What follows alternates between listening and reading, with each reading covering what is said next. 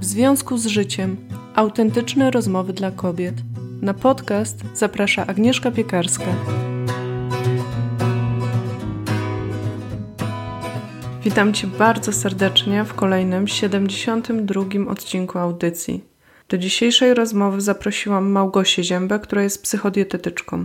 Rozmawiamy o kulturze diet i o tym, w jaki sposób wpływa ona na to, na ile potrafimy pokochać siebie, swoje ciało, zaakceptować je. Uważam, że ten temat dotyczy nas wszystkich, niezależnie od rozmiaru i wieku. Poruszamy go, aby wyciągnąć na światło dzienne pewne przekonania i zachowania, które wydają nam się tak powszednie, że często nie widzimy, w jaki sposób mogą sprawiać, że czujemy się po prostu ze sobą niefajnie. Pamiętaj też, że jest to jedna z dyskusji w tym temacie. Nie zawsze musimy się zgadzać, ponieważ często wychodzimy z różnych doświadczeń i punktów widzenia, i stąd też nasze różne przekonania na te tematy. Natomiast myślę, że taka szczera rozmowa może nam pomóc otworzyć się na zmiany, jeśli oczywiście w danym momencie ich potrzebujemy. W tej rozmowie poruszamy m.in. takie tematy jak to, w jakim stopniu my, Polki, potrafimy siebie akceptować. Gosia przytacza wyniki bardzo ciekawego badania robionego na polskich nastolatkach, powiem szczerze, mnie te informacje zszokowały. Gosia wyjaśnia, czym jest tak zwana kultura diet. Mówimy trochę o tym, w jaki sposób ona na nas wpływa. Pod koniec rozmowy Gosia porusza bardzo ważny wątek związany z zaburzeniami odżywiania. Mówi trochę o tym, w jaki sposób możemy się przed nimi chronić. Podaje też ciekawe badania. Mówimy również trochę o ukrytych dietach, trochę o tak zwanych fitspiracjach. Pojawiają się również takie terminy jak weightism czy fat talk, czym jest i jak możemy go unikać. Mówimy też o własnych doświadczeniach związanych z wymarzoną sylwetką, czy jest ona rzeczywiście równoważna temu szczęściu, które powinna nam dawać. Rozmawiamy o tym, w jaki sposób możemy wspierać dziewczynki w tym, aby akceptowały swoje ciała i to było dla nich naturalnym stanem. Na koniec poruszamy też temat roli mediów oraz social mediów i tego, jakie ma znaczenie to, czym karmimy swoje głowy. Jeśli masz ochotę przeczytać tę rozmowę lub coś Cię na tyle zaciekawi, że będziesz chciała wrócić wrócić do tego w formie tekstu, to mam dla Ciebie bardzo dobrą informację. Na stronie pojawiła się transkrypcja tego odcinka. Tu dziękuję jednej z Was, która się podjęła tego zadania. Wejdź na stronę www łamane przez odcinek 72 i tam możesz pobrać tę transkrypcję. A teraz już bardzo serdecznie zapraszam Cię do wysłuchania dzisiejszej rozmowy. Cześć Gosia. Cześć Agnieszka. Słuchaj, zaprosiłam Cię do dzisiejszej rozmowy, ponieważ jako psychodietetyczka pomagasz kobietom dojść, nazwijmy to tak bardzo szeroko, do zdrowych relacji z jedzeniem. Ale um, ja mam takie wrażenie, że większość kobiet ciągle jednak decyduje się na pracę w temacie związanym z jedzeniem, e, ponieważ chce dorównać y, kulturowym standardom, a nie dlatego, że chce się tak realnie ze sobą czuć lepiej, tak? I, I właśnie o tych kulturowych standardach chcę dzisiaj z Tobą porozmawiać. Oczywiście w kontekście tego, po co tak naprawdę jest nam y, jedzenie i jak chcemy się czuć tak ze swoimi ciałami. Na pewno jeden temat z drugim jest bardzo związany i relacja mhm. z jedzeniem i relacja ze swoim ciałem. Myślę, że jesteś idealną osobą do rozmowy y, na te tematy, ponieważ też często gdzieś tam na social mediach sobie wymieniamy różne takie rzeczy, które zauważymy i rozmawiamy, też znamy się, ponieważ y, robiłam kurs u ciebie wokół jedzenia, więc jakby ja też lubię obserwować to, co piszesz, bo naświetlasz często te rzeczy związane z tym ruchem body positive, e, a z drugiej strony jednak dajesz narzędzie, które pomagają jakoś się lepiej czuć ze swoim ciałem i z relacją z jedzeniem, bo to jest no, nierozerwalne, tak?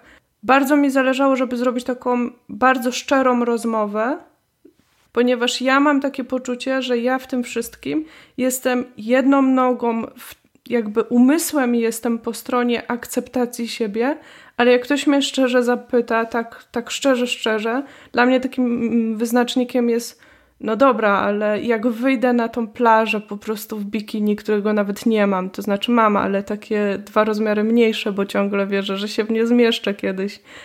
I yy, to czy będę taka po prostu się czuła wyzwolona? No raczej nie, zwłaszcza, że tego bikini właśnie nie mam.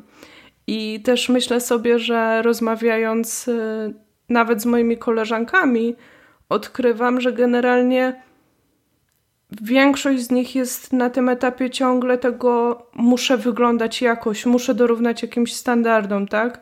Więc myślę sobie, że jestem ileś kroków do przodu, chociaż w tym myśleniu. Natomiast z drugiej strony y, mam poczucie, że to jest jeszcze bardzo, bardzo długa droga.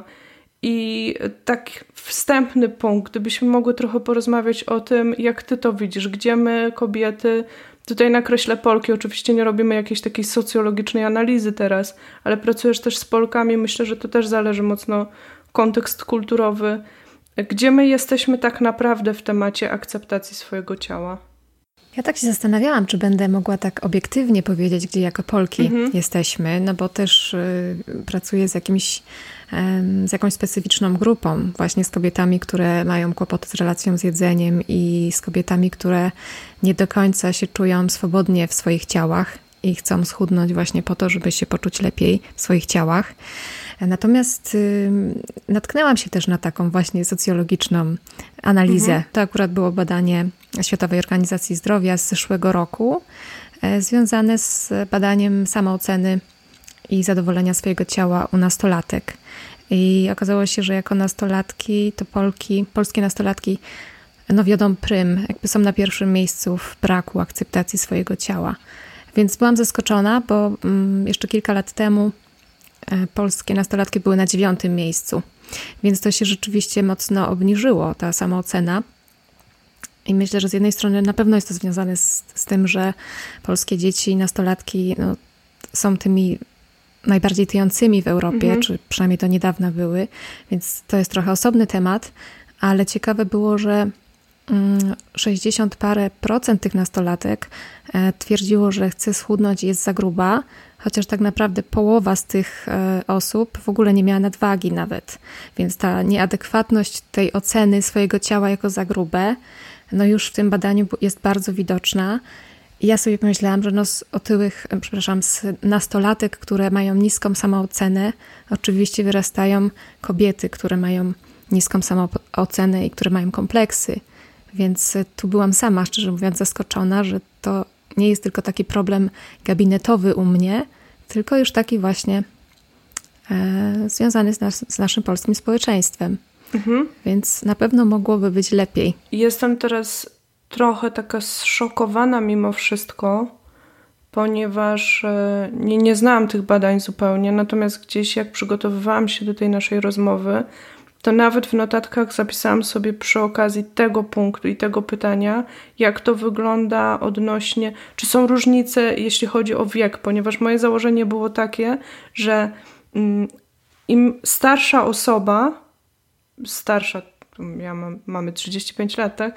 Ale gdzieś tam myślę sobie kategoriami pokoleń, że mam takie, ja mam takie poczucie, że e, te młodsze pokolenia są jakoś trochę bardziej wyzwolone, są trochę bardziej nasączone tym, nazwijmy to już zdobyczą tego ruchu body positive, a w tym momencie jakby burzysz mi to i bardziej pokazujesz mi to, że to jest jednak ciągle taki ewenement i taka bańka też y, akurat moja, y, którą, się, którą sobie stworzyłam poprzez social media, tak? Bardzo selektywnie dobierając treści, które konsumuję.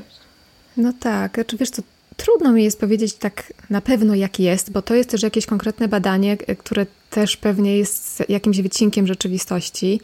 E, ja raczej bym szła w to myślenie, że nastolatki w dzisiejszych czasach mają właśnie trudniej z racji tego, że mają większy dostęp do e, social mediów i do tego wzorca właśnie tej kultury diet, bo no w zależności co mają zakliknięte, mhm. prawda? Ale jeśli mają te wszystkie fitspiracje zakliknięte, no to podejrzewam, że jeszcze większy jest ten aspekt tego porównywania siebie z innymi.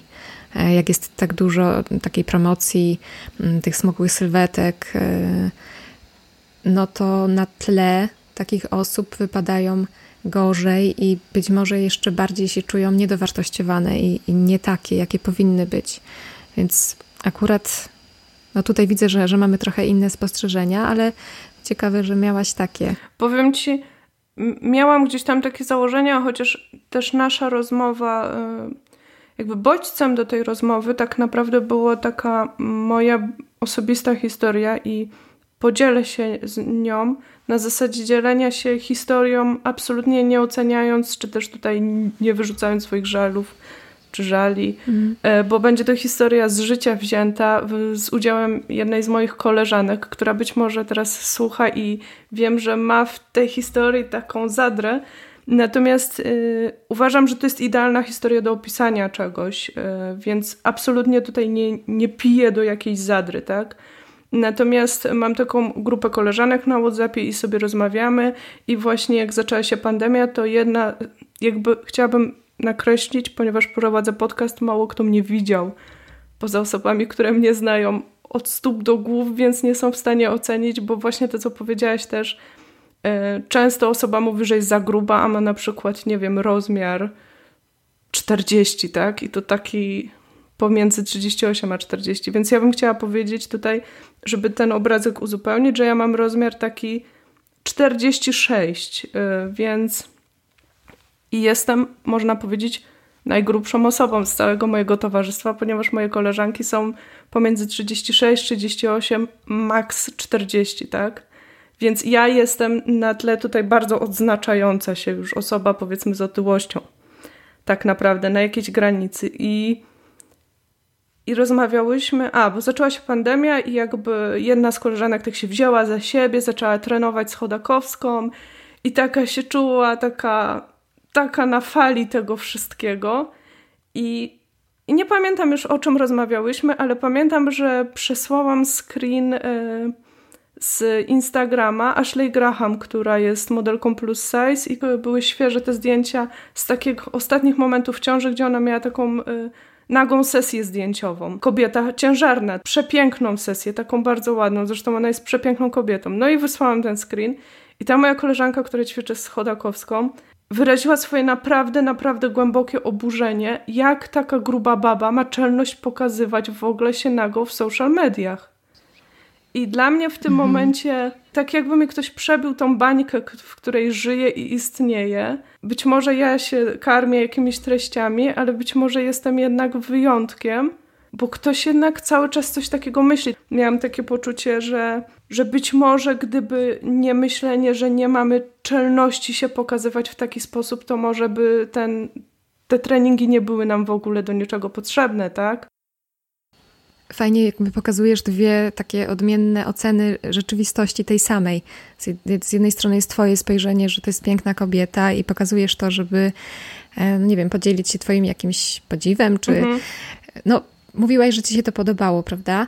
A z drugiej strony jakby to samo dokładnie zdjęcie wzbudza jakieś w ogóle oburzenie czy obrzydzenie. Obrzydzenie, nazwijmy nie to wiem, czy to... wprost. Mhm. Zresztą ta koleżanka potem zaczęła mnie przepraszać, ponieważ e, poczuła, że jakoby ja mogłabym się poczuć urażona i nawet zaczęła mi pisać, że nie no, przecież ja do ciebie nic nie mam, przecież się lubimy. I w tym momencie już poczułam, że jest jakaś paranoja, przepraszam, Aha. Jakby, czy trafiłam teraz do worka kosmitów, czy jakiś w ogóle biedronek? Wiesz o co chodzi, że, że nie czuję się gorsza z tego powodu, czy jakkolwiek wykluczona, jak nawiązuję relacje z, z koleżankami, tak? Być może jeszcze facet, gdyby mi powiedział, wiesz, kocham cię, chociaż tam coś tam. Ale po prostu było to dla mnie jednak takie szokujące, że, y, że ta mentalność i to nasączenie w tej kulturze właśnie diet i w tej kulturze perfekcji i w tej kulturze takiego idealnego ciała, że to jest tylko jeden, jedyny standard, jest ciągle wiodące. Myślę, że tak. No pytanie, jak ty byś to zdjęcie oceniała na przykład 5 lat temu, kiedy jeszcze e, gdzieś tam takimi treściami się nie otaczałaś? Być może dla ciebie wtedy to też by było jakieś, nie wiem, nieodpowiednie, czy jakieś przekraczające normy. To, to jest ciekawe właśnie, jak też nasza własna percepcja się zmienia odnośnie tego, jakimi treściami się otaczamy. Mhm. Wiesz co, to teraz tak trudno mi wrócić te pięć lat temu. No pewnie bym uznała to za coś dziwnego, kontrowersyjnego, aczkolwiek właśnie mam takie poczucie, że mimo wszystko y, ten plus size, czy nawet ta Ashley Graham na, y, ona była niedawno chyba na okładce Voga, często jest na okładkach Harper's Bazaar, też była na okładce jakiegoś magazynu dla panów, ale ona jest jednak takim wiesz, to jest jednak ciągle takie, taki parytet, nie? Mamy jedną grubaskę. tak brzydko mówiąc, trochę się śmieję, no bo staram się szukać dystansu, tak? Rozumiem, ale no pomyśl sobie na przykład o tej historii z Adele. E, mieliśmy jedną utalentowaną grubaskę, która była takim autorytetem dla wielu kobiet, które się mogły utożsamiać z nią, że można być grubym i osiągnąć sukces i nagle schudła. I pomyśl sobie, nie wiem, czy to jakby nie, być może ominęła cię ta fala dyskusji, ale ja obserwowałam takie bardzo skrajne reakcje, że z jednej strony takie, mm, ten mainstream mówił, że w ogóle jak super, mhm. że ona pokazała, że jak się chce, to się da, a z drugiej strony te um, kobiety, no nazwijmy plus size, które się utożsamiały z Adele, e, nagle straciły jakiś, jakąś swoją reprezentantkę. To też było ciekawe, że, że ta, jednak jest widoczne to takie dzielenie, e, choć tak naprawdę no nikomu do tego czy schudła i dlaczego schudła i po co schudła, a jednak robi się z tego jakiś w ogóle temat medialny, jakaś Powiem dyskusja. Powiem ci, z Adele nie czułam takiego zawodu, chociaż z tyłu głowy jednak miałam pierwszą myśl, jak to zobaczyłam, że Karl, Karl Lagerfeld e, pośmiertnie, ale wygrał, bo on przecież był taki niby piętnowany, ale nie do końca, że on jej kiedyś wypomniał, że wszystko wszystkim, ale mogłaby schudnąć. Będzie dygresja, ale mam takie poczucie, że będąc w moim rozmiarze, mam prawo nazywać grubasów grubasami, grubaskami. Wiesz, że jakby mam prawo się z tego śmiać, bo nikt mi nie wytknie. A z drugiej strony nie wiem, jak patrzę na przykład na całą tą falę y, y, teraz, która się toczy przeciwko antyrasizmowi, potem przeciwko tym przeciwko czy za, tak? E, środowiskom LGTB. Cały czas mam wrażenie, że kolejne grupy osób, które były marginalizowane, i myślę, że grupy, e, osoby otyłe też, e, wychodzą tam gdzieś na zewnątrz i mówią, to jest niefajne, niefajne po prostu, niefajne to mało powiedziane, tak? To nas krzywdzi, określenia takie, dzielenie nas krzywdzi, wytykanie nam tego, co, co ktoś kiedyś uznał za poza normę, tak? No właśnie, no i tutaj już trochę dochodzimy do, do w ogóle hasła kultura diet, o której już wspomniałaś, mhm. o tym haśle diet, diet culture, prawda, jakby kaka z angielskiego, ale już się też przyjęło w Polsce to sformułowanie. No i e, może fajnie w ogóle mm, to pojęcie mhm. wyjaśnić, mhm. bo nie wiem, czy wszyscy, wszyscy znają.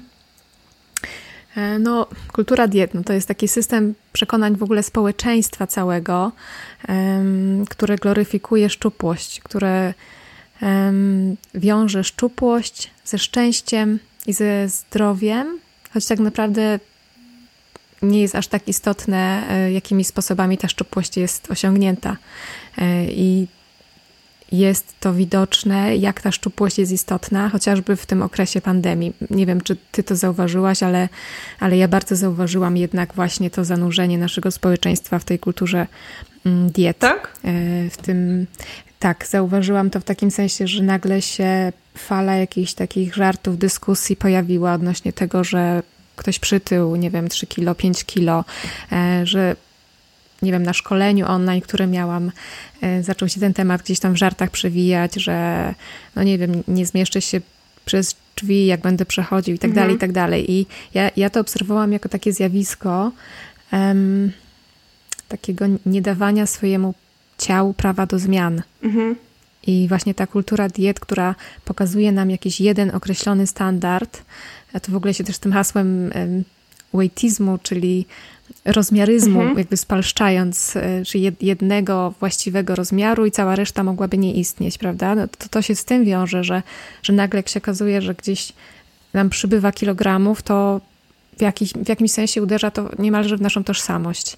I ja to bardzo widziałam jak, jak mało to ciało może się zmieniać, jak, jak mało daje się nam, znaczy same sobie, czy sami sobie dajemy takiego prawa do tego, żeby to ciało mogło zmienić rozmiar. Więc y, na pewno nasze polskie społeczeństwo też w tej kulturze diet jest, jest zanurzone. Myślę, że bardzo nawet ta, bym powiedziała, gloryfikacja tych y, trenerek fitness, które, które są takimi ikonami popkultury. No, ja nigdy nie spotkałam na żywo Ewy Chodakowskiej, ale znam kilka osób, y, które ją spotkały. Pamiętam jeszcze jak pracowałam w dużej sieci kosmetycznej, tak paradoksalnie, gdzie też tam się czułam y, wśród moich koleżanek z działu marketingu trochę takim wyrzutkiem, bo też byłam naj, największą osobą. Tu muszę ten żart opowiedzieć. Tobie już kiedyś go opowiadałam, że jak zaczęłam pracę, to padło, tam było plus minus 10 kobiet i padło takie pytanie, to był mój pierwszy, drugi dzień, czy idę z nimi na szatana. I ja tak spojrzałam, to już było po całym dniu, byłam taka zestresowana i tak patrzę i tak mówię resztkami swojego e, takiego, takiej odwagi mówię, że nie rozumiem o co chodzi. Oni mówią, no wiesz, na dole w, w naszej kantynce jest, e, są takie dobre pączki, wiesz, idziemy na szatana. I ja wtedy spojrzałam na nie i powiedziałam, wiecie co, jak wyjdziecie na szatana, to ja tu mam całe piekło w szufladzie, po prostu szuflada pełna batonów. I czułam się po prostu tam zawsze takim właśnie śmiesznym, śmieszną grubaską taką. Wszyscy mnie lubili, bo, bo miałam taki dystans i w ogóle byłam fajną dziewczyną. No ale jednak trochę odstawałam, tak? Gdzieś to przynajmniej w mojej głowie było. Ale wracając właśnie. I pamiętam, że jedna z osób, która gdzieś miała do czynienia z Ową Chodakowską, przyszła taka zszokowana, ponieważ nie znała jej wcześniej. To, to było, nie wiem, z 7-8 lat temu. I mówi, co to jest za osoba? kobiety, kobiety się na nią rzucają. I że ona powoduje to takie autentyczne, takie wiesz, jest jak Beatlesi po prostu. Kobiety, które widzą ją na ulicy, rzucają wszystko, biegną ją tulić, przytulać się, jakby ona dała im to, tą godność właśnie, to poczucie, że mogą dopasować się Mhm. Czy ja tego fenomenu Chodakowskiej jakoś nigdy nie, nie poczułam, ale na przykład ruch body positive mhm. to tak średnio, średnio akurat by tutaj e, Ewie przyklaskiwał. No tak, no oni nie są wiem, po drugiej już... stronie, tak? Mhm. Barykady powiedziano. Tak, znaczy na pewno dała e, dużo kobietom. Jednocześnie są też takie zarzuty, że um, ona nigdy nie jest zadowolona. W takim sensie, że Ktoś inny na przykład wysyła zdjęcie metamorfozy, które e, swojej własnej i, i ma takie poczucie sukcesu osobistego i dostaje komentarz na przykład jeszcze trochę i będzie super. E, Naprawdę? Tak, i jakby to gdzieś e, chyba od moich klientek, czy od dziewczyn na grupie mojej psychodietetycznej, jakby kilka razy się spotkałam z takim, mm, z takim zarzutem, że, że dopóki się nie ma tego takiego faktycznie e, kanonowego ciała, to zawsze jest to takie jeszcze trochę i będzie fajnie. Podkręcanie śruby. Tak jakby właśnie, tak jakby samo to, że ten ktoś dla siebie samego naprawdę zrobił mega y, przeskok i mega sukces w tym swoim poczuciu, wciąż nie było takie wystarczające, dlatego, bo wciąż odbiega od tego kanonu. I właśnie ja wspomniałam o tym waitismie, o tym właśnie takim e, gloryfikowaniu tego jednego określonego stylu sylwetki, czyli szczupła, smukła osoba, najlepiej z delikatnie zarysowanymi mięśniami. Wtedy jest super. Tutaj takie zarzuty ma ten ruch body positive właśnie do, do Ewy, choć nie, zmienia, nie zmienia to faktu, że na pewno jakąś rewolucję zrobiła, prawda? Tak jak mm, mówisz. Mm, to znaczy, wiesz co? Coś pokazała. Ja akurat tutaj jestem bardzo mocno z tym myśleniem tego ruchu body positive, bo dla mnie to jest po prostu w sensie ja mam taki radar na fałsze, tak? Y, być może nawet aż przekręcony akurat w tym temacie. Nie umiem powiedzieć, na ile on jest obiektywny, czy nie, bo ja też gdzieś przekonaniami bardzo mocno jestem w tym zakorzeniona i być może jest to mój odruch obronny właśnie, który, y, który gdzieś kazał mi się postawić. Nie jestem tu, no to będę tam, tak? Y, więc też po to prowadzę tą rozmowę, żebyśmy gdzieś naświetlały te takie ciemne punkty, bo każda z nas, jak sobie stanie szczerze ze sobą, no to będzie wiedziała, czy robi to po to, żeby się wpasować, czy robi to dla siebie. I myślę, że to jest ten taki ważki miernik, więc dla mnie jakby e, wszystkie te fit trenerki, e, nawet mam taką złość, że właśnie używa się tego bardzo mocnego takiego wartości, którą jest bycie zdrowym, nie po to, że ludzie chcą być zdrowi dobrze się czuć, tylko jest to podszyte takim lękiem, że ludzie nie chcą chorować, nie chcą być niedołężni. No, jakby rozumiem to, tak nikt nie chce, ale jednak się każdy dla mnie taki mm, coś, co jest przykrywką tego, że chcę dla ciebie dobrze, a tak naprawdę żaruje na twoich bardzo głębokich lękach i, i problemach, ale takich, wiesz, takich nieprzepracowanych, tylko daje ci rozwiązanie nie jak przepracować te lęki, tylko, tylko jak, y, jak je zamaskować. Y, jest dla mnie takim y, fałszem, no bo jeśli rzeczywiście mówimy o zdrowiu, to super, ale ja powiem szczerze, nie umiem się odnieść do większości publikacji, czy książek, czy takich systemów odżywiania Nigdy nie wiem, gdzie jest ta intencja, czy ktoś zrobił badania rzeczywiście, żeby sprawdzić, jak działa i funkcjonuje nasze ciało, czy to jest znowu ukryta dieta. No, tych ukrytych diet jest bardzo dużo. Ja jeszcze bym może um, chciała wrócić na chwilę do tego twojego wstępu, gdzie ty mówiłaś, że z jednej strony jakby sercem jesteś w tych ciało pozytywnych ruchach i, i wiesz, nie, nie, że głową. akceptacja... Mm, głową. Niestety okay. właśnie głową, no. to jest mój problem. Okej. Okay ale gdzieś tam jakby widzisz tą taką podwójność, że z jednej strony jest to pragnienie, żeby na tej plaży w bikini mhm. fajnie wyglądać, a z drugiej strony zastanawia się, czy to jest ok mieć takie pragnienie, skoro e, kibicujesz tym ruchom. E, I jakby to w ogóle jest takie dla mnie ciekawe, że, że my jako ludzie czujemy taką chęć właśnie usadowienia się albo w jednej grupie, albo w drugiej grupie, a ja sobie myślę, że to bycie pośrodku też jest całkiem okej okay. i że wcale nie trzeba teraz, mm, nie wiem, w ogóle przestać się odchudzać, jeśli ktoś ma taką silną potrzebę, żeby no, faktycznie na przykład nosić to mhm. M i yy, to też nie jest tak, że teraz w ogóle się nie odchudzajmy i nic nie róbmy z ciałem, tylko pokochajmy wszystkie fałdki, mhm. bo to jest taka trochę, trochę dla mnie pseudo pozytywność, że że tak bardzo utożsamiamy siebie z ciałem, że wszelka krytyka ciała nas tak dotyka osobiście, że postanawiamy bronić i nagle stajemy na czele ruchu zdrowie w każdym rozmiarze i otyłość olbrzymią traktujemy jako naszą osobistą sprawę i co nam, co lekarzom do tego, że nam zwracają uwagę. Wiesz, mhm. jakby też zauważam takie, takie gdzieś przegięcia. A z drugiej strony osoby, które wkraczają w tą ciało pozytywną ścieżkę, zaczynają się wstydzić tego, że chciałyby schudnąć. No właśnie. Ja na przykład mhm. się złapałam, tak, ja się złapałam z kolei na czymś takim, że um, poczułam, że na przykład fajniej mi było w szczuplejszym ciele, ale sobie jakby sama przed sobą udawałam, że, um, że nie, przecież jestem ciało pozytywna, a później sobie tak pomyślałam, no ale dlaczego ja mam nie chcieć wrócić do tego szczuplejszego ciała? Wiesz, że takie z kolei już, e, nie wiem, wstydzie, wstydzenie się tego, że ja chcę schudnąć. Mhm. Wiesz, to się zaczyna robić już takie mm, jakby z tego ludzkiego, z ludzkiej tendencji gdzieś tam usadawiania się w jakimś obozie, w jakimś e, w jakiejś grupie ludzi. A ja sobie myślę, że no nie ma nic złego w takim jakimś celu sylwetkowym. Mhm. E, no pytanie właśnie po co, po co on jest i a może być naprawdę jakby na, po to, żeby realizować różne potrzeby. No właśnie, że trochę taki jest też z Twoim kursem wokół jedzenia, przynajmniej ja się tak odnalazłam, tak? Że ja przyszłam tam, y, gdzieś zarezonowało ze mną y, ten komunikat, w którym już rzeczywiście byłam zmęczona dietami i jakby byłam zmęczona tym dorównywaniem i tym stawianiem sobie tych takich wymogów, które były przeciwko mnie i jakby które sprawiały, że się gorzej czułam i jakby gorzej żyłam, tak? Bo jasne, że dieta działała.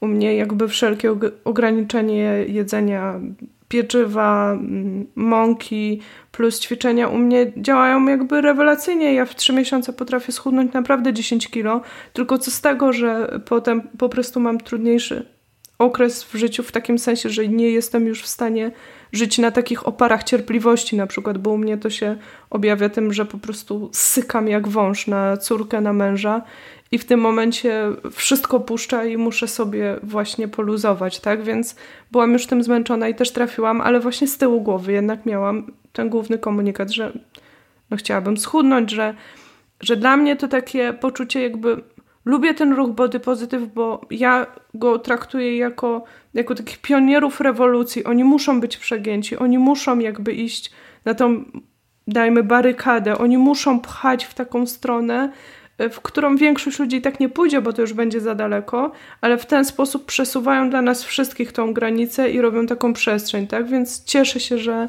że są i, i robią taką pracę. Ale właśnie tak jak... Yy, tak jak powiedziałam, że gdzieś dla mnie ta akceptacja siebie w takim kształcie, jaki mam teraz, by, była dla mnie takim poczuciem klęski. Że ja mogę sobie powiedzieć, że to jest, bo akceptuję siebie, ale będę miała jednak takie zgorzknienie, yy, takie poczucie porównywania się ciągle do kobiet, którym się udało, które wyglądają lepiej, że będę miała takie poczucie, że na nic więcej mnie nie było stać. Oczywiście to jest masa przekonań, tak? Ale mhm. właśnie tak jak rozmawiamy też yy, szczerze po to, żeby żeby pokazać też i, i może wyrazić głośno e, kobietom, które właśnie nie chcą się utożsamiać z żadną barykadą, gdzieś chcą być szczere wobec siebie i też poczuć, że to jest okej. Okay.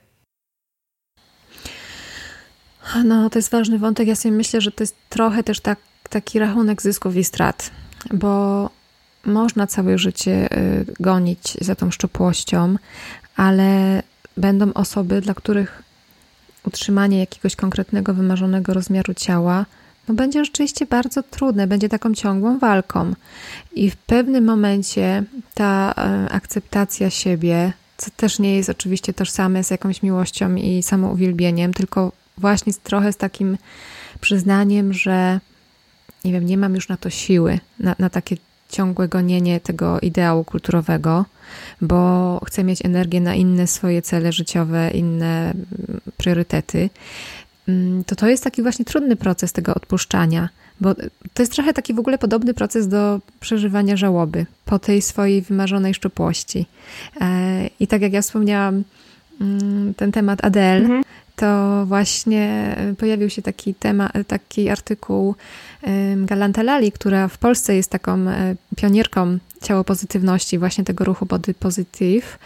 E, I ona właśnie pisała, że taka utrata tego ideału to jest właśnie dla wielu osób trochę takim teraz etapem żałoby. I e, czasami my musimy przejść tą żałobę jakby za tym swoim ciałem, takim, które nam się nieraz udawało tymi kuracjami uzyskać. Tak jak ty mówisz, że jak się zaweźmiesz, to nie wiem, w miesiąc czy w trzy miesiące możesz się naprawdę mocno odchudzić i ty masz, um, masz w swoim przeżyciu siebie taką właśnie dużo szczuplejszą, lżejszą i ty wiesz, jak się sobie podobałaś i tak dalej. Jednocześnie w pewnym momencie stwierdzasz, że jakby ciągłe dążenie, żeby mieć to x kilogramów mniej, ono być może jest zbyt dużą stratą właśnie w innych obszarach życia. Mówisz właśnie, że syczysz na męża, na córkę i, i gdzieś tam sobie robisz to takie, ten rachunek zysków i strat i stwierdzasz, że dobra, ważniejsze dla ciebie na ten moment w życiu jest, żeby się jakoś w innych obszarach realizować i to przestaje być aż tak ważne, ta szczupła sylwetka i wtedy właśnie fajnie się tym ruchem ciało pozytyw body positive wesprzeć, mhm.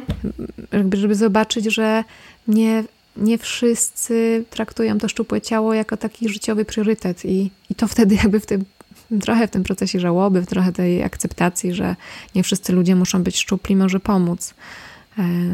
Ale będą takie osoby, które tego nigdy nie zaakceptują, że mogą być e, w większym ciele i będą naprawdę całe życie prowadzić walkę ze sobą. Tylko no ja na przykład takiej walki dla siebie nie chcę.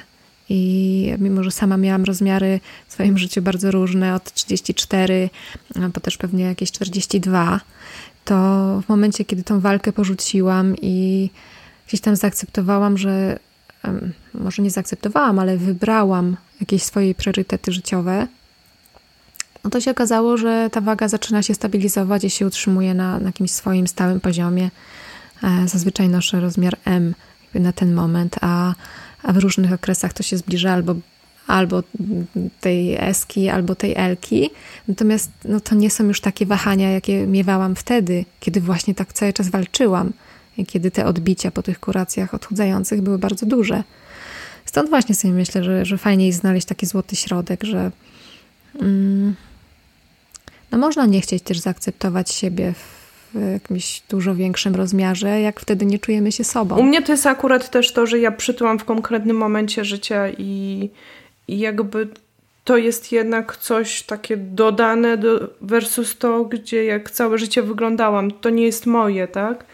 E, ale z drugiej strony gdzieś sobie uświadomiłam, że pamiętam taki okres, kiedy celowo się odchudziłam i wyglądałam, można powiedzieć, najlepiej w całym swoim życiu.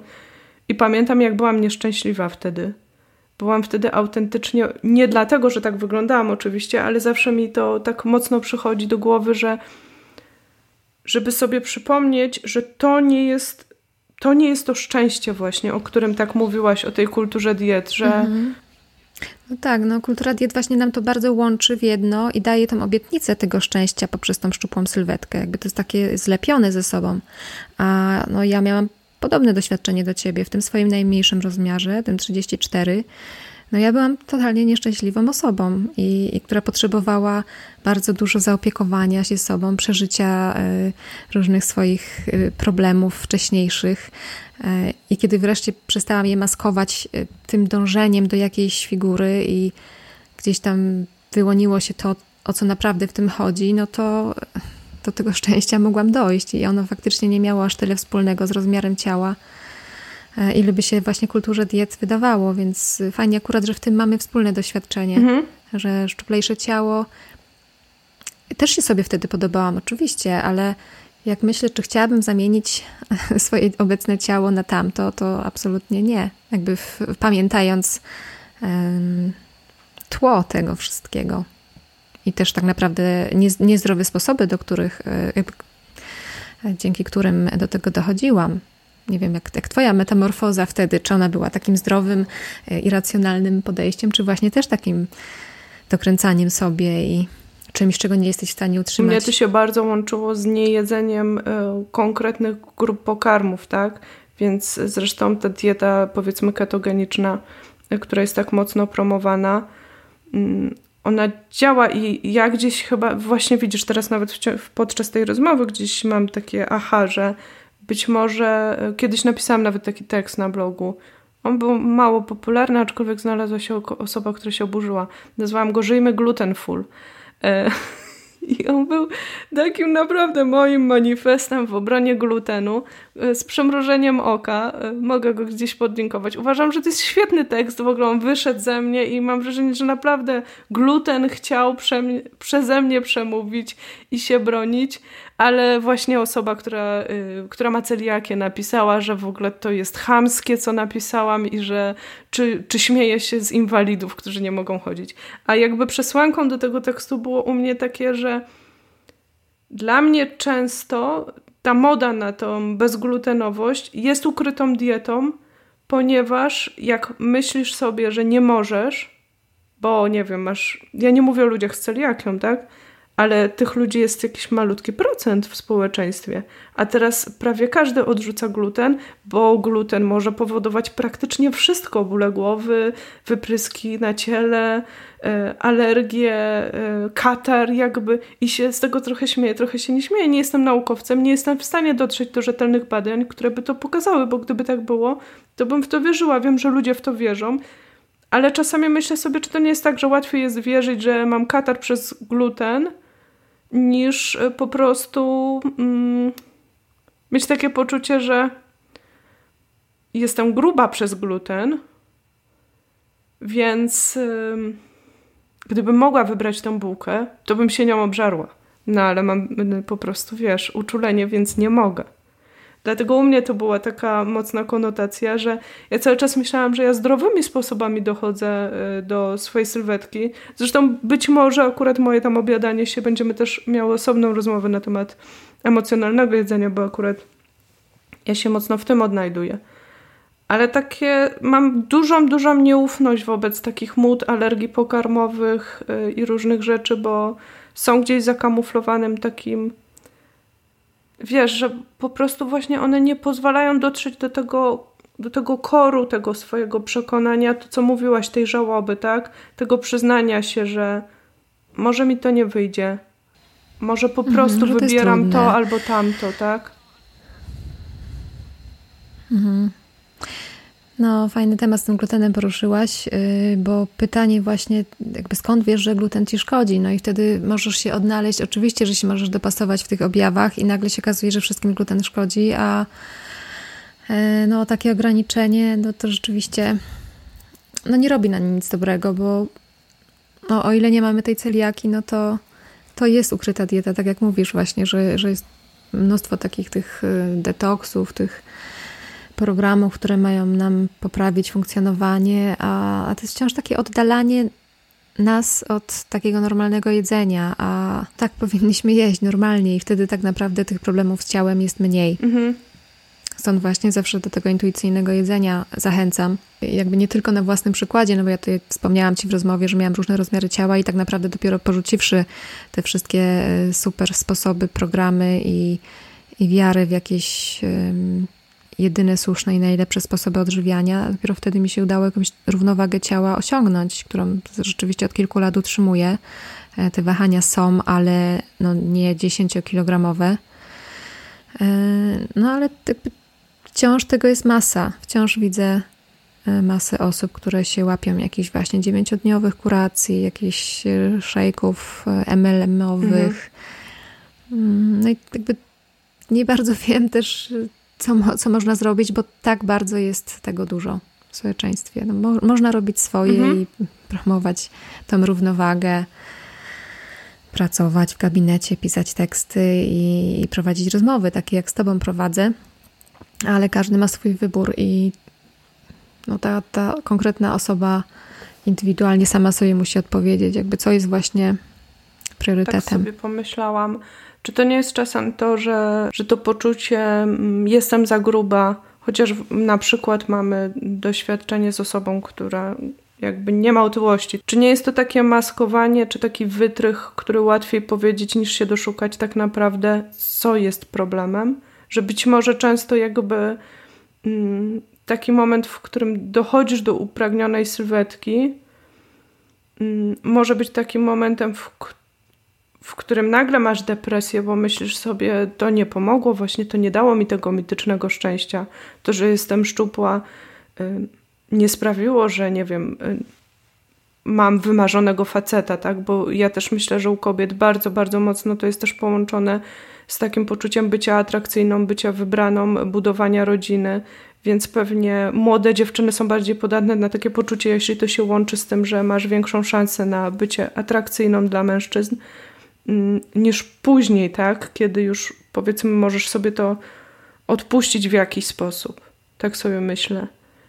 I, i czy to nie jest taka wymówka? Bo też powiem ci na przykład. Mm, przesłał, y, podzieliłam się ostatnio na, na story na Instagramie takim wpisem y, Taylora, który się zajmuje doradzaniem w kwestiach Instagrama. Natomiast on jest bardzo otyły. I on ostatnio podzielił się takim bardzo, bardzo szczerym wpisem, tak to było czuć, y, w którym napisał o tym, że Zaczął od tego, że zrobił ankietę, pytając ludzi, dlaczego nie kupili jego kursu, i pojawiała się tam odpowiedź: Nie kupię od ciebie, bo jesteś gruby. On jakby ma do tego dystans i też poruszył wiele innych rzeczy, ale ja też się złapałam w tym momencie na czymś takim, że wiele lat myślałam, że ja nie będę szerzej się pokazywać w social mediach, póki nie schudnę.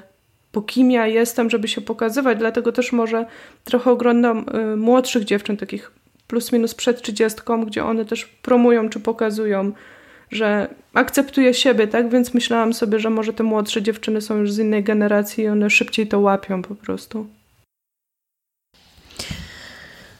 Oj, mi się od razu skojarzyła masa y, albo wypowiedzi moich klientek, które też stopują się z jakimiś działaniami do momentu, aż schudną, ale przyszedł mi też do, do głowy y, tutaj nasz rodzimy przykład pani swojego czasu, mhm. Która prowadzi biznes i nie jest ani osobą otyłą, ani jakąś właśnie nienormatywną, nie mhm. tylko jest w tym swoim kanonie sylwetkowym, a i tak raz na jakiś czas pokazuje, jakie dostaje komentarze od osób, mimo że ona ma taką bardzo dużą grupę takich bardzo wspierających klientek, to raz na jakiś czas pojawi się ktoś, kto jej powie właśnie, że e, zrób coś z brwiami, bo masz za bardzo krzeczaste, albo e, no nie, nie pokazuj tego sadła.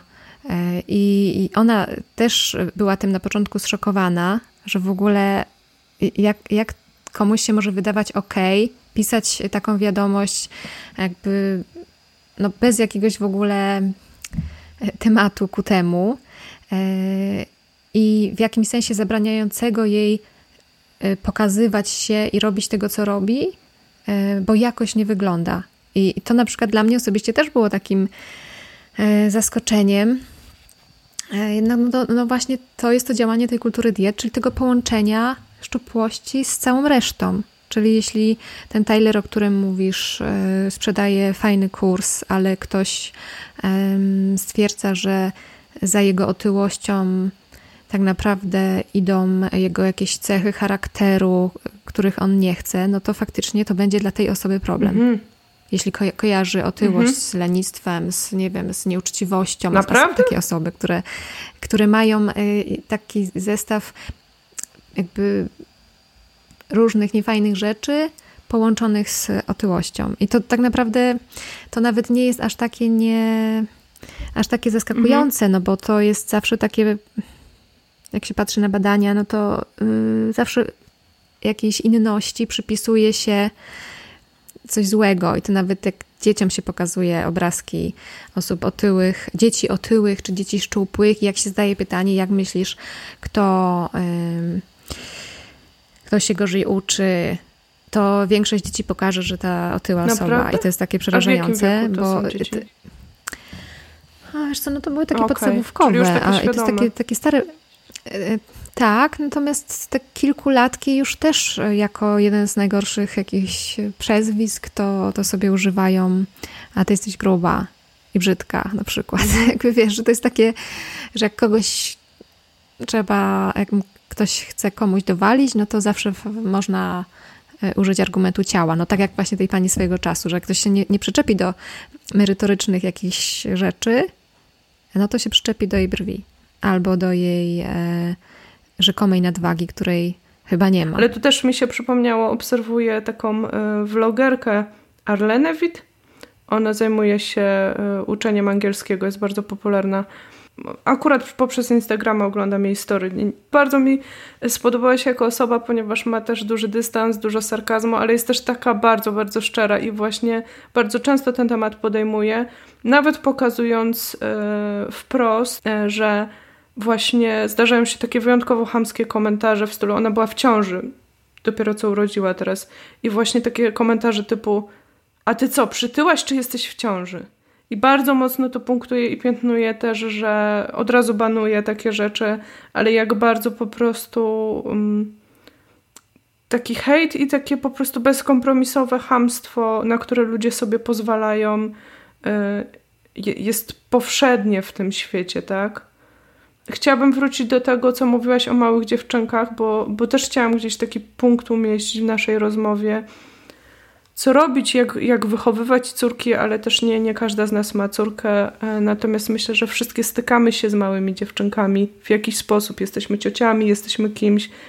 I, i jak sobie ten punkt szykowałam, to mi się przypomniało, że moja pięcioletnia córka ostatnimi czasy bardzo, bardzo lubi do mnie przychodzić i bardzo często przytula się i mówi: Jesteś taka miękka, miękka, miękka.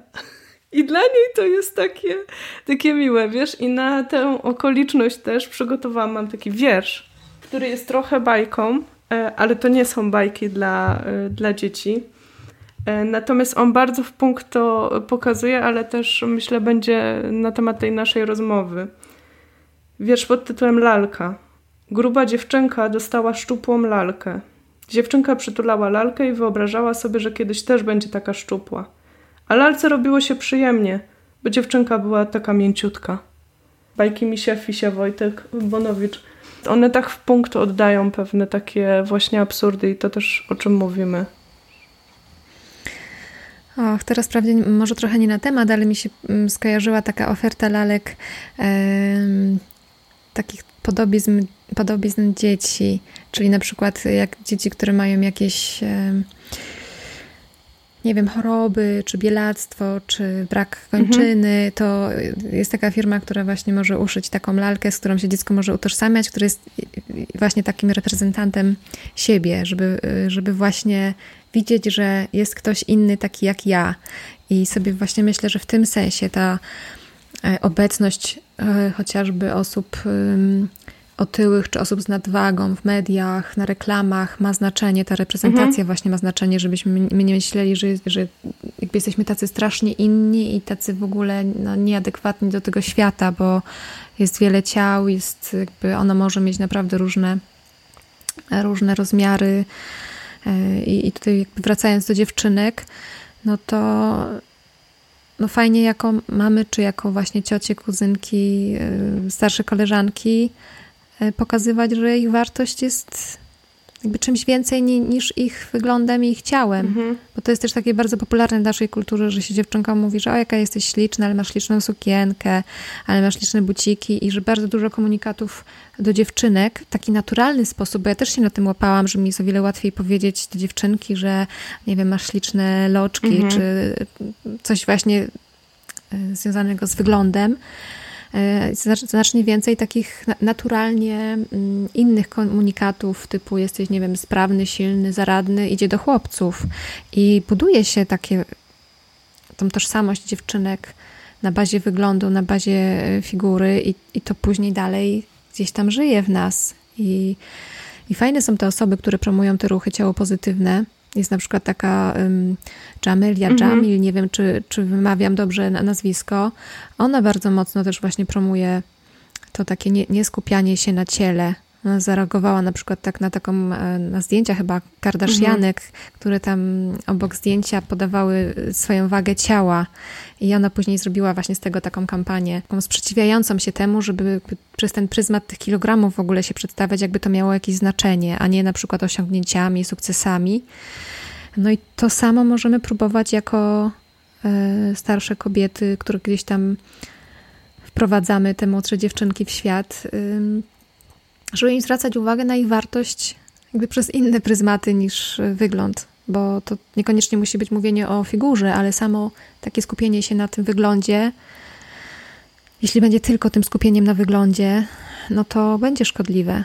Dlatego fajnie wzmacniać dziewczynki tak poprzez ich cechy charakteru, podkreślać, że jesteś właśnie taka silna, albo e, widzę, że jesteś taka zadowolona dzisiaj, albo widzę, że się sobie podobasz. Mhm. Na przykład nieraz mnie córka pyta, e, czy ci się podobam, czy ładnie się ubrałam, bo tam właśnie zaczyna już sama się ubierać i, i, i też staram się zawsze dać jakiś taki element, żeby jej zwrócić to jej poczucie ładności, żeby ona sama jakby robiła to dla siebie, dla tego swojego własnego poczucia bycia piękną, niż dla tego odzwierciedlenia tego w oczach innych. I oczywiście, że czasem przyznam, że pewnie bardzo mi się podobasz, ale ważne dla mnie jest to, żeby ona e, sama potrafiła stwierdzić, że tak, ona się sobie podoba, że ona sobie wybrała coś tam, bo, bo sama tak uważa, że to jest.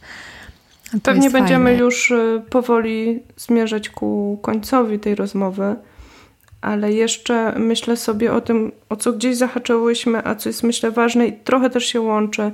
Ty kiedyś pisałeś na blogu o Fat Talk czyli o, o tym właśnie, i już trochę też o tym mówiłaś, e, że ja się złapałam na tym, że to jest tak powszednie, czyli mówienie o niezadowoleniu ze swojej wagi, to jest wbrew w dobrym tonie.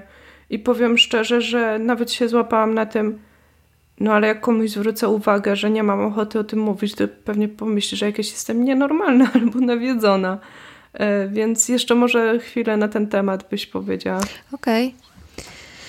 Znaczy, ja sobie myślę, że to w ogóle takie y, traktowanie tego jak, jako takie normalne, czy jako takie żartobliwe wręcz, no bo to jest kwestia tej postawienia tej granicy, że na przykład nie chcę, żebyś zwracała uwagę na moje ciało, albo nie chcę, żebyś w pierwszym komunikacie, kiedy nie widzisz mnie miesiąc, y, zamiast powiedzieć cieszę się, że cię widzę, to mówisz o rany, ale schudłaś. I a, a z tym się spotykamy na co dzień i no fajnie mieć świadomość tego, że i my po naszej stronie możemy dać e, ten znak stopu, że ja sama nie chcę, żeby ktoś mnie w ten sposób witał e, komunikatem, że schudłam, zanim mhm. przejdzie w ogóle do tego, że jak, jak miło Cię widzieć. E, I, I fajnie też samemu sobie zobaczyć, na ile sami zwracamy uwagę ludziom, że schudli, że przytyli, po co to robimy. No bo możemy to zrobić albo z zachwytu, albo z troski, że ktoś, nie wiem, jest chory. E, a najlepiej zatrzymać się i w ogóle się zastanowić, po co komuś chcemy to powiedzieć. Bo jeśli to dla kogoś jest ważne i istotne, to on sam zacznie mhm. ten temat, nie? E, no ale często tak obronnie, myślę, zaczynają ten temat ludzie, bo jak przytyli, no to czasem lepiej samemu powiedzieć, a trochę przytyłam, niedługo się mhm. tam wezmę za siebie, bo to jest ten mechanizm obronny, żeby nie zostać dotkniętym przez kogoś, na przykład komunikatem, ale się zapuściłaś, weź się za siebie. Mhm. Co, bo, ty, bo myśmy mówiły dzisiaj sporo o o tej kulturze diet gdzieś w mediach, y, a fajnie się przyjrzeć, jak ona jest w ogóle mocno w, na naszym podwórku, w naszych, naszych rodzinach. domach. No. Jedzie się, tak, jedzie się w odwiedziny do, nie wiem, cioci, dziadka, babci, no i to też jest temat w ogóle bardzo mocno tak zakorzeniony. Mhm. Zbiedłaś, slichłaś, albo właśnie, o, coś się przytyło. Tak sobie myślę, że to jest tak powszechnie i tak w naszej kulturze, że po prostu... Yy że przyjęliśmy to za normę, kiedy jak wpuścimy tą świadomość i sobie właśnie zwrócimy uwagę, że ta zmiana zaczyna się od momentu, ja nie mam wpływu na to, że nie wiem, ludzie myślą, uważają coś o sobie, o mnie i tak dalej, natomiast mam wpływ na to, że, że nie podejmuję tych rozmów, tak? Nie, nie wchodzę w nie, chociaż one są tak naturalnie na, nasuwające się, tak? No tak, na innych nie mamy wpływu, więc rzeczywiście to y, trochę walka z wiatrakami, ale na te swoje reakcje mamy, mamy duży wpływ i nawet jak mamy ochotę ponarzekać na to swoje ciało, to fajnie jest się wtedy tak zatrzymać i sobie pomyśleć, że okej, okay, dzisiaj sobie tego nie zrobię, jakby nie będę wchodzić w te właśnie fat mhm.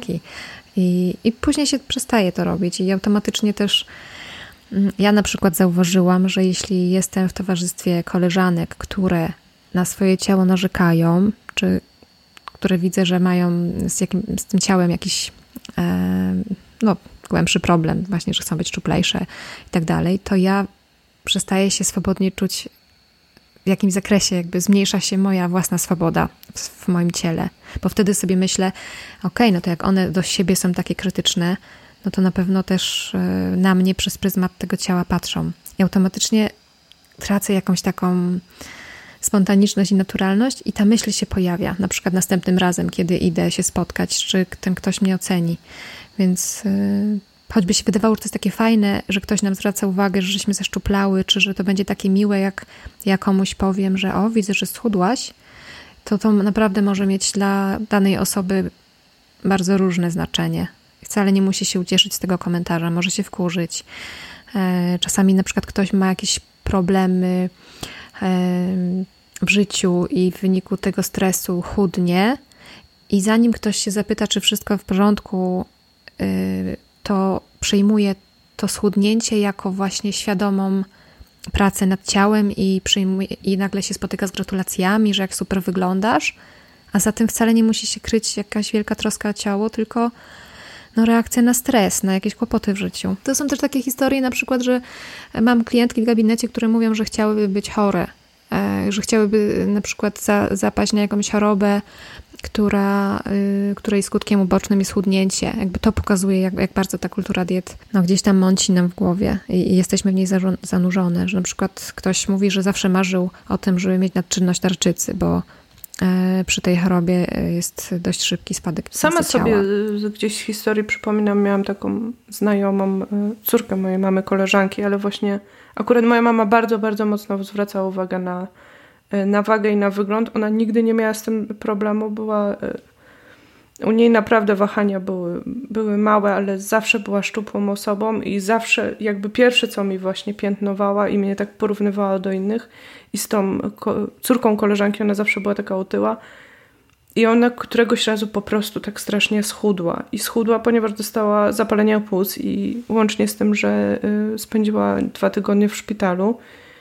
Dziewczyna w ten sposób doszła do sylwetki. I jakby nie mówiło się o tym, co przeżyła w tym szpitalu i jak się czuła, tylko był ten taki triumf, że dzięki temu właśnie udało jej się mm. schudnąć. I nawet jak o tym teraz powiedziałaś i ja o tym mówię, to gdzieś dopiero sobie zauważam, jakie to jest w ogóle straszne. To tak weszło w naszą, e, w naszą, nasz tok myślenia, rozmowy, standardy, że, że w ogóle pomijamy to, że nie tędy droga, no nikt nie chce być chory, tak? I właśnie jeszcze a propos tych chorób, bo, bo gdzieś miałyśmy taki punkt do rozmowy, nie wiem, czy chcesz go pociągnąć, czy, czy nie.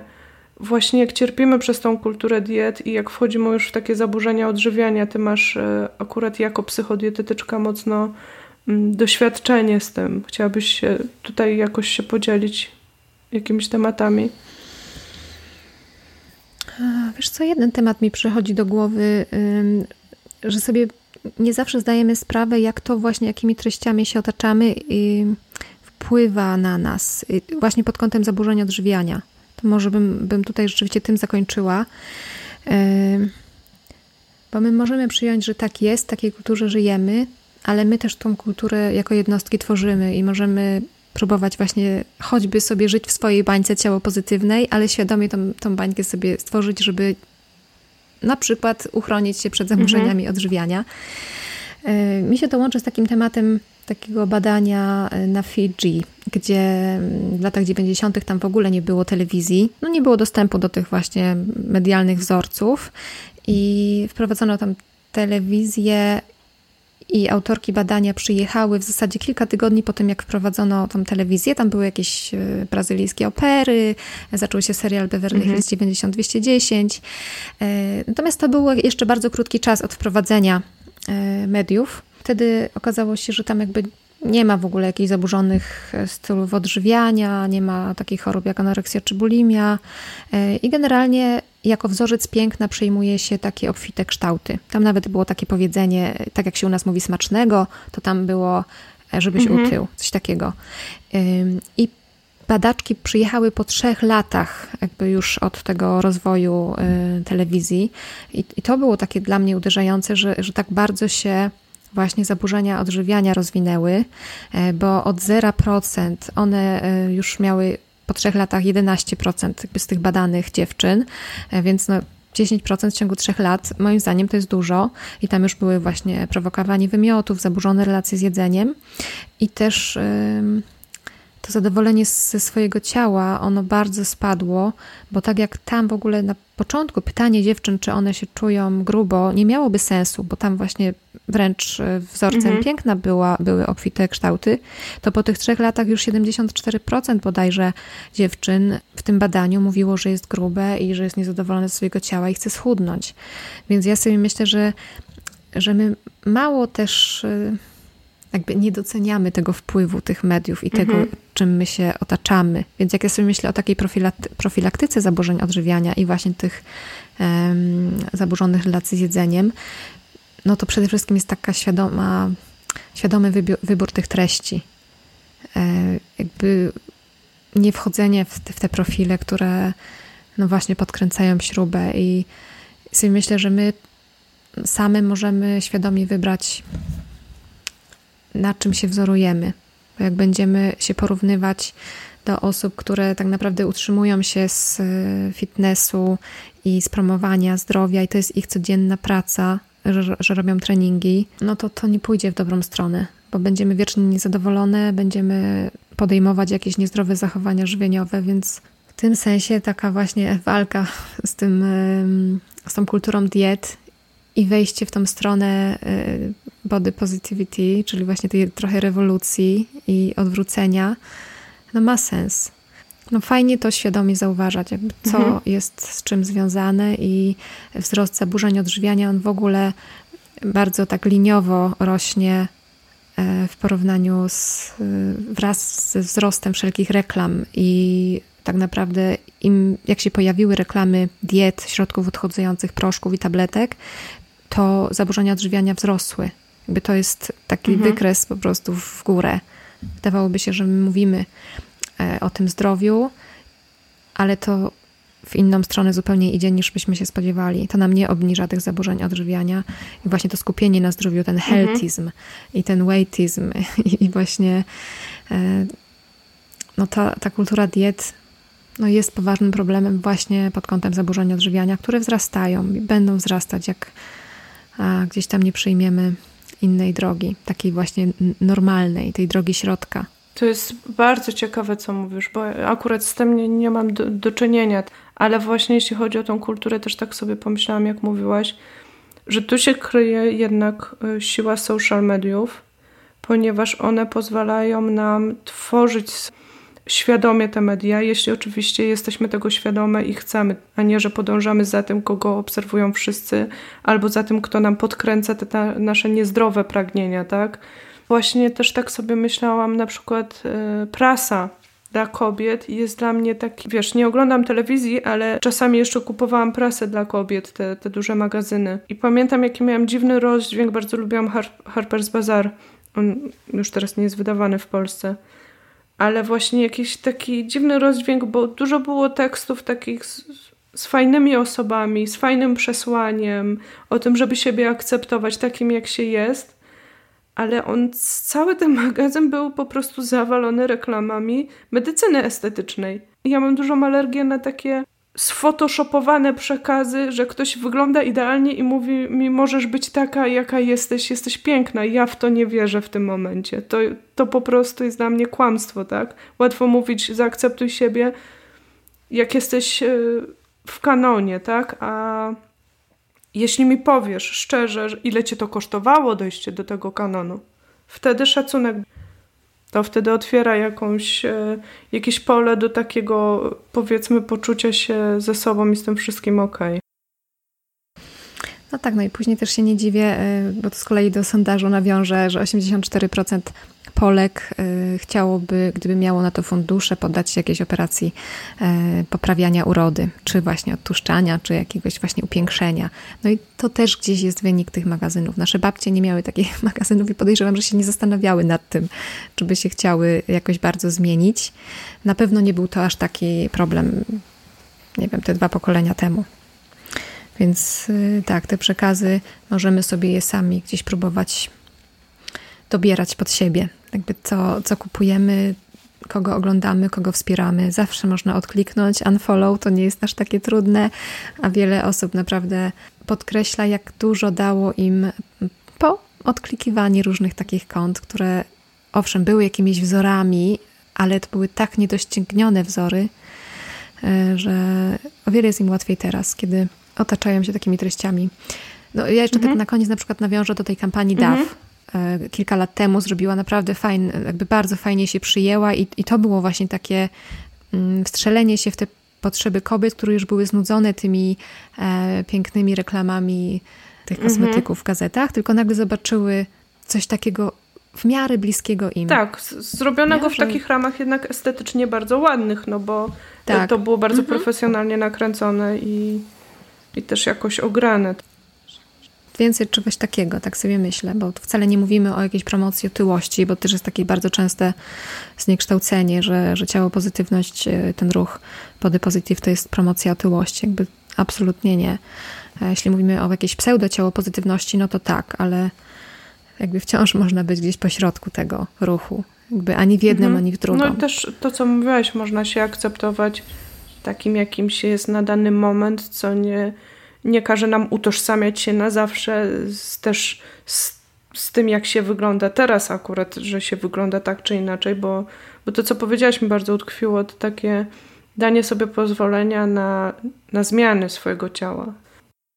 Bo jak sobie damy pozwolenie na te zmiany, to też innym damy pozwolenie na zmiany. I tak naprawdę nie będziemy mieć tego strachu, że ta zmiana coś zmieni w moim życiu, bo nagle, e, kiedy schudnę, to będę od wszystkich słyszeć, jak świetnie wyglądam i w ogóle co zrobiłaś, a jak przytyję, to nie będę się bała, że za plecami wszyscy mnie obgadują, znajomi, że o, popatrz, jak się spasła. Bo, bo to ma też taki wymiar właśnie, że jak, jak siebie zaakceptujemy, to przestaniemy aż tak skupiać się na wadze innych i to jakby w sumie może nam dać ten taki spokój i docelowo pewnie mniejsze wahania wagi. Znaczy, tak akurat było u mnie. I, I, jakby wiem e, od wielu klientek, że ten moment takiego właśnie zaakceptowania siebie na dany moment e, ułatwia no, odchudzanie. Sama potwierdzę, gdzieś jestem w tym, w trakcie tej drogi, ale też e, pisałam i, i mówiłam dużo o, o Twoim kursie wokół jedzenia, bo też to był dla mnie gdzieś przełom, czyli przełożenia tego takiego spokoju i i takiego też poczucia, że, że to nie jest taka walka w życiu, że albo to ptasie mleczko, albo to szczęście, gdzie ja jestem. Tylko może być i jedno ptasie mleczko, jak mam ochotę. I może być trochę szczęścia, a to życie jest tak pomieszane, że, że czasem to ptasie mleczko się przydaje, ale też nie muszę być sfokusowana, że jedynie ptasie mleczko mnie uratuje. Tu daję w cudzysłów akurat, bo ptasie mleczko jest moim takim rarytasem, ale też ono kiedyś zniszczyło jedną z moich diet. No, paczka ptasiego mleczka zniszczyła moją dietę. Mm, popatrz, jaką moc ma to ptasie mleczko. Niesamowite. Że w sensie jakby diety nadają moc wtedy. Mhm, tak. Jak się jest na diecie, to jakby one dają magiczną moc właśnie czekoladzie albo ptasiemu mleczku, która tak naprawdę jakby nie ma żadnej mocy. No nie? właśnie. Także bardzo Ci dziękuję za, za tą dzisiejszą rozmowę. Trochę już wyprzedzam e, przyszłość. Spotkamy się w jeszcze jednej rozmowie, właśnie dotyczącym już e, emocjonalnego jedzenia, bardziej intuicyjnego jedzenia, czyli będzie bardziej skondensowana dawka wiedzy, a wracając jeszcze do tego, co mówiłyśmy o wybieraniu sobie tej naszej przestrzeni medialnej, to ja bardzo polecam wszystkie Twoje kanały, Twój newsletter, który jest no, jednym z kilku newsletterów, który zawsze czytam, jak przychodzi i bardzo lubię. Także. Dzięki. A ja sobie myślę, że warto wspomnieć też o, o Twoim Instagramie i o story, o właśnie czasopismach, y, które promują. To, to jest świetne i myślę, że musisz to jakoś podlinkować. Powiem tak, to story pojawiło się na moim y, prywatnym profilu, tak? Bo teraz jest też profil audycji osobno. Okay. Mhm. Natomiast w związku z tą rozmową myślę, że wznowię je poprzez właśnie profil audycji i pokażę, czy jeszcze jakoś więcej to go pokażę, ponieważ no to jest osobna historia, ale jeśli ktoś też nie, nie bywa w social mediach, to spróbuję to też zrobić tak, żeby było dostępne na stronie, bo, bo myślę, że to też tak daje otrzeźwienie, czym, y, czym się przez lata karmiłyśmy, tak? Ja myślę w czasie przeszłym, mhm. a, a nie wykluczone, że, y, że ktoś zobaczy i być może się wcale z tego nie uśmieje, ponieważ nadal się tym karmi, tak? I to też jest okej. Okay ale takie ziarnka właśnie czasami wyrastają w najmniej oczekiwanym momencie,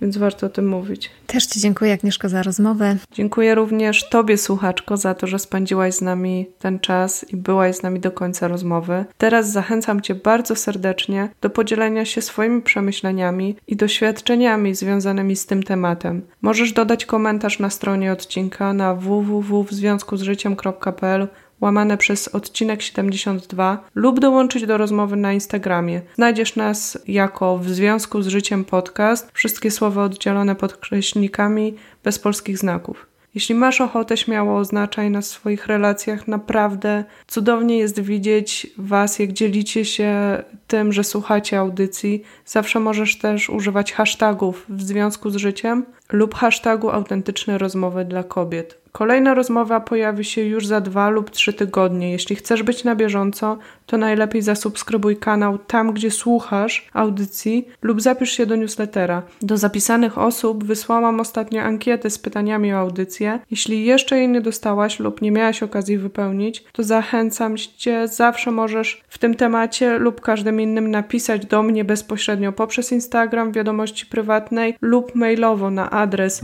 w związku z życiem Życzę Ci dobrego dnia i do usłyszenia już w kolejnym odcinku, a być może do zobaczenia na Instagramie.